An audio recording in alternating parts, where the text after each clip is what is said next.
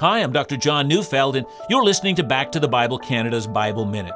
First Corinthians one eighteen says, "For the word of the cross is folly to those who are perishing, but to us who are being saved it is the power of God."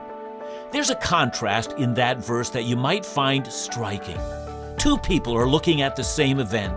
They stare at the cross, and to one person, it's complete nonsense, it's folly. What possible good can come out of a crucified man? Mere shame and horrible persecution, that's it.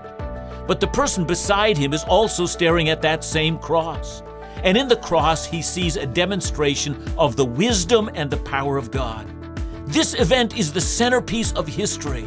This is the lens through which everything now makes sense. This is God acting in power for the human race.